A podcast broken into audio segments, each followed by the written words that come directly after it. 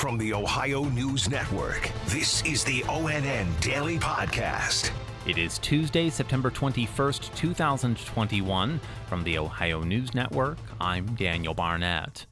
A combination of increased gun violence and rising COVID 19 case numbers is forcing one of Columbus's largest hospitals to change procedures to make sure everyone who seeks emergency treatment can receive it. Tino Ramos has more. Grant Medical Center is actually moving into what they are calling a crisis bedding mode, and that basically means that the hospital is changing its workflow in the emergency department to cut down on wait times and move patients through faster.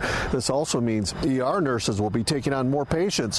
The changes will allow the hospital utilize all emergency room beds. In late August, OhioHealth, which oversees Grant, announced that they were going to cut back on elective surgeries. This, of course, was to create more beds for COVID patients.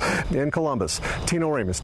Two Ohio congressmen announced yesterday they have tested positive for COVID 19. Democratic Congressman Tim Ryan says he is currently experiencing mild symptoms and that he is vaccinated.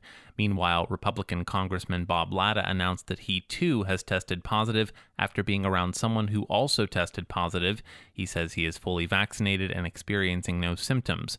According to the Associated Press, Ryan and Latta are among the more than 80 congressmen and women who have tested positive for COVID 19 so far.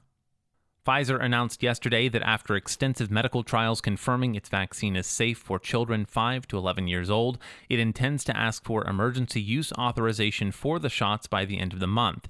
Andrew Kinsey explains. The FDA asked for six months of follow up safety data instead of the two months it asked for adults.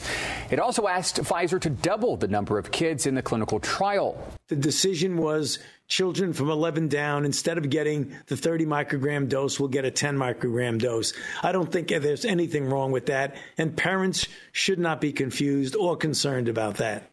Pfizer's vaccine is still the only one approved for children 12 to 17. I'm Andrew Kinsey. Pharmaceutical company Johnson & Johnson announced this morning they will be pushing for a second booster dose of their one-shot vaccine. More from Tracy Townsend. The results could mean that this shot could be as effective as the alternatives from Moderna or Pfizer. Johnson & Johnson says that two doses of its vaccine are 94% effective in protecting against infection and 100% effective against critical disease. Keep in mind this information is coming directly from the company, not a peer-reviewed study. But a separate study did show that a second dose of the J&J vaccine provided stronger immunity. I'm Tracy Townsend. Nationwide, the COVID 19 pandemic has now taken nearly 700,000 lives, as many people as died in connection with the Spanish flu of 1918.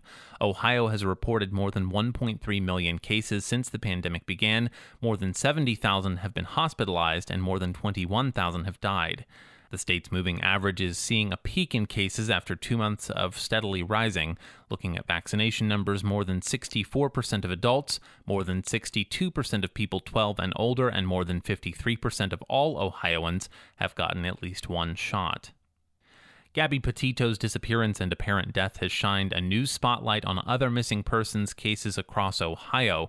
Yolanda Harris has more from Ohio Attorney General Dave Yost. In Ohio, there are more than 1,100 people, including children, who have disappeared. The Attorney General tells us last year the total number was closer to 2,100. His office works with local law enforcement to solve those cases. We should care about every missing person, and our office endeavors to do our very best to work with local authorities and to help bring those missing persons home. Attorney General Yost says one of those other reasons people vanish is they simply don't want to be found. I'm Yolanda Harris.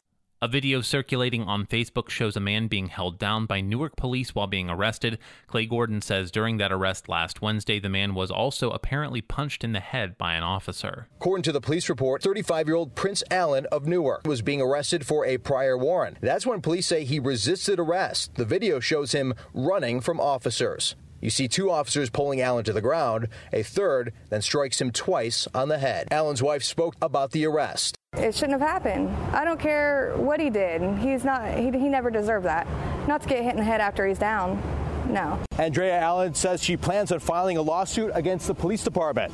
The police department is not commenting at this time. I'm Clay Gordon. The U.S. is lifting the travel ban for some international tourists in about six weeks. Angela An explains. The White House says all visitors are welcome starting in November, but they must be fully vaccinated.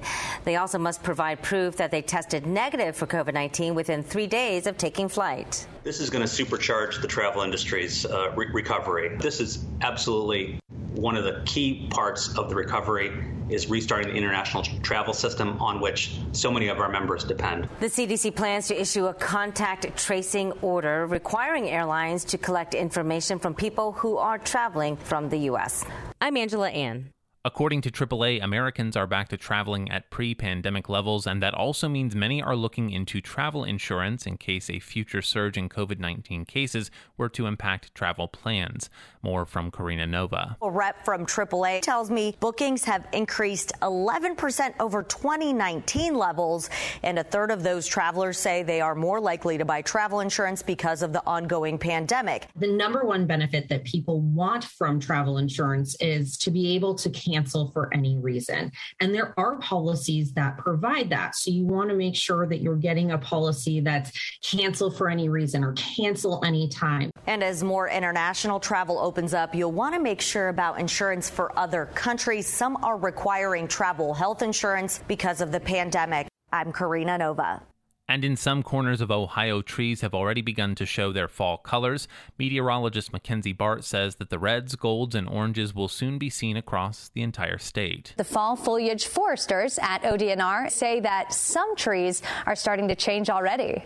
Some people might actually have Ohio Buckeyes that have already changed and already dropped their leaves. They're one of the, the first to go. Um, and black walnuts is another one that will change early. Our peak fall color usually arrives by the first or second week of October. Areas north of I 70 will usually start to see that color first, and then it'll move south as we continue throughout the second or third week of October. I'm meteorologist Mackenzie Bart. Special thanks to affiliate stations WBNS TV in Columbus, WKYC TV in Cleveland, and WTOL TV in Toledo for their contributions to today's newscast. I'm Daniel Barnett on the Ohio News Network. This has been the ONN Daily Podcast, a production of Radio Ohio Incorporated on the Ohio News Network.